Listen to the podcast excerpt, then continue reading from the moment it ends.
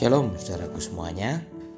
Berjumpa kembali di dalam renungan firman Tuhan. Dan kali ini saya akan berikan judul renungan kita agak panjang. Dari Mesir ke Median ke Horeb dan ke Hebron. Bagian yang pertama. Kali ini kita akan belajar dari sejarah perjalanan hidup seorang nabi besar di seluruh Timur Tengah. Bukan hanya di Israel, yaitu Nabi Musa. Nama Musa sangatlah disegani oleh semua bangsa dan agama di Timur Tengah. Musa bukan hanya jenderal besar Mesir pada waktu itu, tapi dia juga adalah pembebas bangsa Israel dari perbudakan ratusan tahun dan yang paling hebat adalah hanya Musa satu-satunya orang yang bisa mengalahkan Raja Firaun yang pada waktu itu oleh rakyatnya dianggap sebagai titisan dewa. Karena itu, nama Musa atau Moshe sangatlah dihormati di kalangan orang Mesir. Bahkan raja-raja Mesir berikutnya memakai nama akhiran Moshe untuk menghormati Musa. Contohnya adalah Firaun Tuhmoshe. Ada juga Firaun Ahmoshe dan lain sebagainya. Kenapa saudara? Karena orang yang bisa mengalahkan manusia titisan dewa Oh, itu pastilah orang yang dikuasai oleh roh dewa yang paling sakti atau paling tinggi. Dan mereka, bangsa Mesir, sangat meyakini hal itu. Oke, apa pun itu, buat kita, anak-anak Tuhan yang percaya Alkitab sebagai firman Tuhan, kita sangat yakin bahwa Tuhan Yahweh itulah yang membuat semuanya itu terjadi. Backup Tuhanlah yang telah membawa Musa dari kematiannya saat bayi kepada kejayaan di dalam istana Firaun dan kemudian berlanjut kepada kehidupan sebagai buronan sekaligus penggembala kambing domba dan terakhir menjadi nabi terbesar sepanjang sejarah Israel. Oke, sekarang mari kita mulai. Kita baca Keluaran 1 ayat 7 sampai 9 dan kemudian nanti bertambah ke ayat 22. Ayat 7 saya bacakan. Orang-orang Israel beranak cucu dan tak terbilang jumlahnya. Mereka bertambah banyak dan dengan dahsyat berlipat ganda sehingga negeri itu dipenuhi mereka. Negeri itu saudara yang dimaksud adalah negeri Mesir. Ayat 8. Kemudian bangkitlah seorang raja baru memerintah tanah Mesir yang tidak mengenal Yusuf. Berkatalah raja itu kepada rakyatnya, bangsa Israel itu sangat banyak dan lebih besar jumlahnya daripada kita. Ayat 22 kita lompat. Lalu Firaun memberi perintah kepada seluruh rakyatnya, lemparkanlah segala anak laki-laki yang lahir bagi orang Ibrani ke dalam sungai Nil, tetapi segala anak perempuan biarkanlah hidup. Dari sinilah saudara dimulainya bencana besar bagi bangsa Israel yang diperbudak itu. Sudah diperbudak, mengalami perlakuan-perlakuan kasar dan menekan, bayi-bayi laki-lakinya itu dibunuh begitu saja. Ibarat sudah jatuh tertimpa tangga, betapa malang nasib mereka. Dan semuanya ini menggenapi nubuatan Nabi Yeremia di dalam Yeremia 31 ayat 15 dikatakan, Beginilah firman Tuhan, dengar, di Rama terdengar ratapan, tangisan yang pahit pedih. Rahel menangisi anak-anaknya. ia tidak mau dihibur karena anak-anaknya, sebab mereka tidak ada lagi. Artinya, semua bayi laki-laki yang lahir langsung dibunuh. Dan Musa lahir di masa seperti itu, tetapi Tuhan kita adalah sutradara terhebat. Justru Musa itu dibawa masuk oleh Tuhan ke pusat bencana, ke markas besar si pembunuh itu sendiri, dan malah kemudian diangkat menjadi putra kesayangan putri dari si pembunuh itu. Ajaib sekali luar biasa. Seringkali kita ketakutan dengan masalah besar yang kita hadapi, bukan? Tapi yakinlah, justru Tuhan membawa kita menari di dalam pusaran badai masalah itu. Dan kemudian dengan caranya yang ajaib, Tuhan berikan kemenangan yang besar. Seperti yang kemudian kita ketahui, Musa tumbuh dewasa dan kemudian menjadi jenderal besar langsung di bawah Raja Firaun. Saya yakin Musa pada saat bertumbuh dari anak-anak, ibunya sendiri yang menyusuinya dan juga kakak perempuannya yang menemaninya, pastilah banyak bercerita kepada Musa tentang kisah masa bayinya dan bahwa Tuhan memilihnya untuk menjadi pembebas bangsanya dari perbudakan di Mesir. Visi besar inilah yang kemudian membuat Musa membunuh seorang prajurit Mesir yang menyiksa dua orang budak Israel. Hatinya tidak terima melihat rekan sebangsanya itu dipukuli.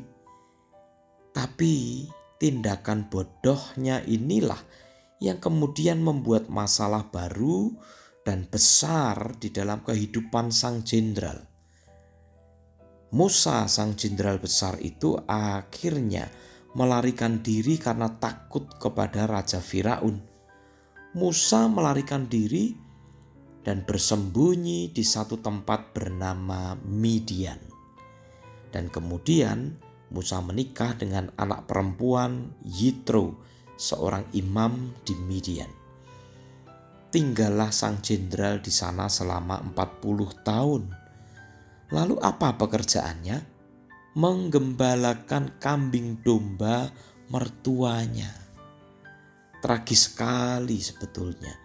Tapi Musa, sang jenderal besar itu, terpaksa harus menekan semua perasaannya tentang gengsi, harga diri, visi besar, idealisme, dan lain sebagainya, karena dia ketakutan. Saudara, ada pelajaran bagus sekali yang kita bisa petik. Yang pertama adalah ketakutan itu bisa membunuh. Bagi Firaun, ketakutannya akan bangsa Israel membuatnya mengambil keputusan yang mengerikan, yaitu membunuh bayi-bayi Ibrani. Mungkin bagi Firaun, ketakutannya itu adalah melihat jumlah bangsa Israel yang semakin banyak, semakin memenuhi negeri Mesir, dan itu mengancam eksistensinya sebagai seorang raja.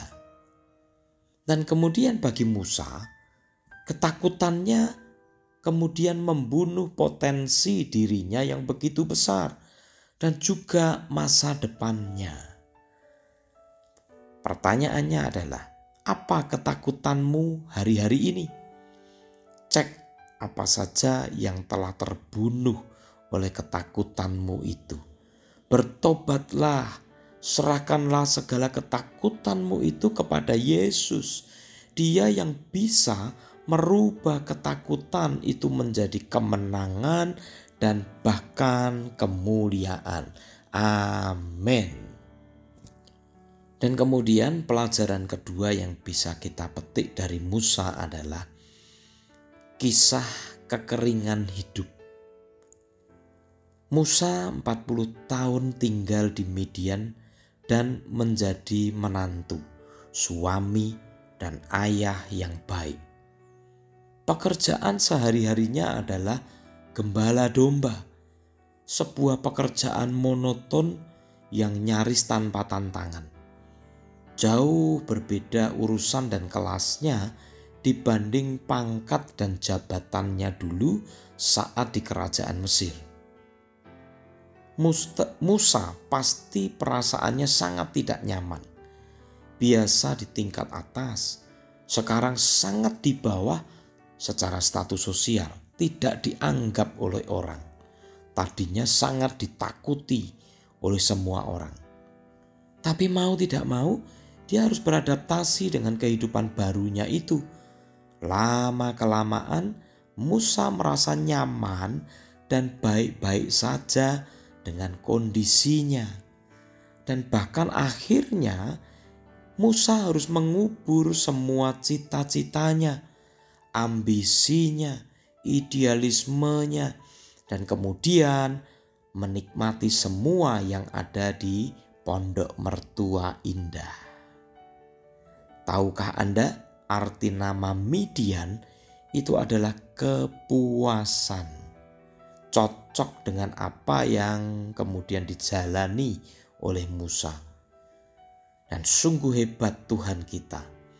Setiap nama di Alkitab itu punya arti dan punya maksud yang bisa menjadi rema buat kita. Musa akhirnya tanpa dia sadari terbenam di dalam kepuasan jasmani sehingga visi Tuhan seolah-olah lenyap dari hidupnya. Saudara, coba renungkan sebentar. Ada sangat banyak anak Tuhan di masa pandemi ini yang kemudian terbenam dalam kuburan masalah, tapi juga dalam kepuasan kerohanian. Perhatikan kata ini, saudara: kepuasan kerohanian ibadah online itu memang canggih luar biasa. Sangat membantu gereja-gereja dalam menyelenggarakan ibadah. Tapi diakui atau tidak, semuanya itu kemudian membiasakan orang untuk tinggal di median. Api rohnya mengecil kalau tidak boleh dibilang padam. Puas dengan apa yang ada saja yang dulunya begitu giat melayani Tuhan, menginjil, datang ibadah, akhirnya bersembunyi dan tidak sedikit yang terhilang. Di sinilah Musa mengalami kekeringan yang tidak disadarinya.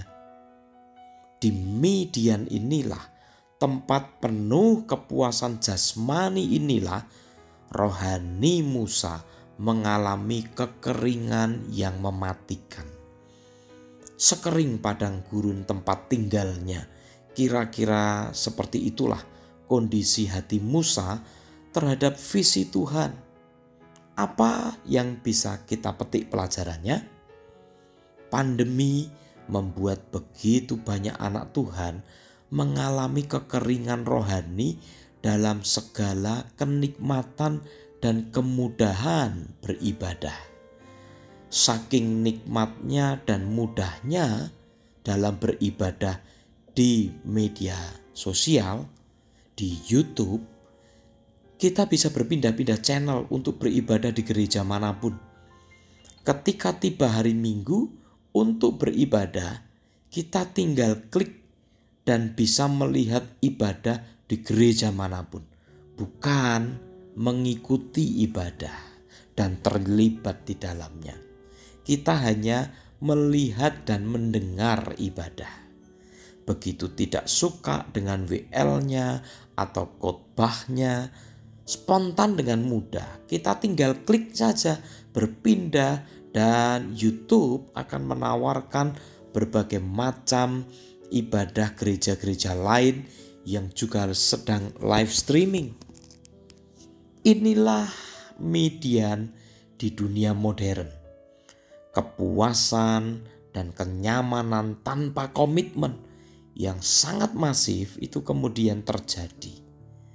Tapi hasilnya atau dampaknya adalah kekeringan rohani, lunturnya komitmen dan kesungguhan untuk mencari Tuhan dengan sungguh-sungguh. Dan yang mengerikan saudara, adalah terjadinya gradasi kemunduran rohani yang begitu halus sampai orang itu bahkan benar-benar tidak menyadari hal itu terjadi atas dirinya. Tahu-tahu dia sudah jauh mundur. Saya pernah ngobrol dengan seorang teman tentang fenomena ini. Dan dia juga mengiyakan dan bahkan bilang bahwa dia sudah sekian lama tidak lagi tertarik dengan kerohanian, tidak lagi baca Alkitab, tidak lagi saat teduh. Dan tiba-tiba dia menyadari bahwa kerohaniannya sudah jauh mengalami kemunduran dan dia merasakan kekeringan rohani yang serius. Kemunduran seperti ini sepertinya benar-benar dialami oleh dunia kekristenan, entah di dalam negeri atau di luar negeri. Karena itu, saudara, kita perlu mewaspadai kondisi kerohanian kita masing-masing. Kemunduran kerohanian ternyata tidak hanya disebabkan oleh gempuran masalah dalam hidup seseorang, tapi juga bisa Kemunduran itu disebabkan oleh adanya kelimpahan atau kepuasan hidup seseorang.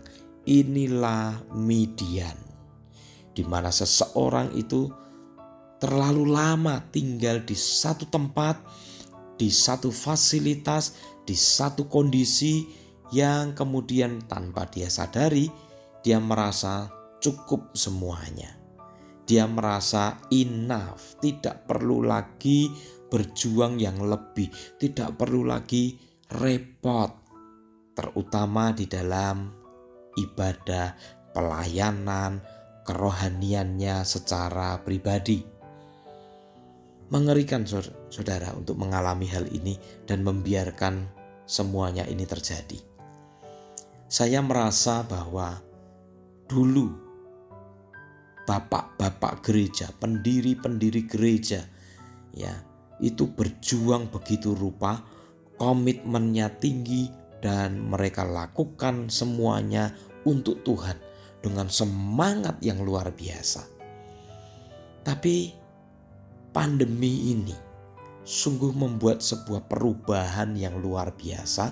Ada banyak hamba-hamba Tuhan, bahkan gembala-gembala sidang yang kemudian hanya mengadakan rekaman khotbah yang disiarkan satu minggu satu kali.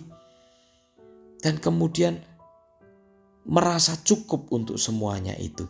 Tidak perlu lagi menggerakkan yang sampai seperti apa jemaatnya, pelayan-pelayan Tuhannya. Ya sudah, yang penting ikuti khotbah online satu minggu satu kali. Ini median inilah kepuasan rohani dan ini memukul telak perkembangan kekristenan di Indonesia.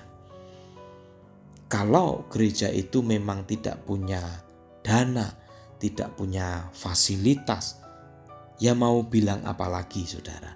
Tapi ada begitu banyak gereja besar dengan jumlah jemaat yang besar juga. Tapi kehilangan apinya, Gembalanya puas dengan keadaan yang ada. Pelayan-pelayan Tuhannya puas dengan keadaan yang terjadi dan tidak bisa ngapa-ngapa. Inilah sekali lagi saya katakan seperti Musa 40 tahun terjebak di Midian di pondok mertua indah dan dia kehilangan apinya. Dia kehilangan visi besarnya yang dibuat oleh Tuhan, yang ditunjukkan oleh Tuhan bahwa dia adalah seorang deliverer atau pembebas bangsanya. Saudara, kisah selanjutnya kita akan dengarkan dan kita akan pelajari di bagian yang kedua. Kita akan belajar dengan satu tempat bernama Gunung Horeb yang ternyata lokasinya sangat dekat dengan tempat tinggal Musa. Oke, kita akan bahas itu di bagian yang kedua. Tuhan memberkati.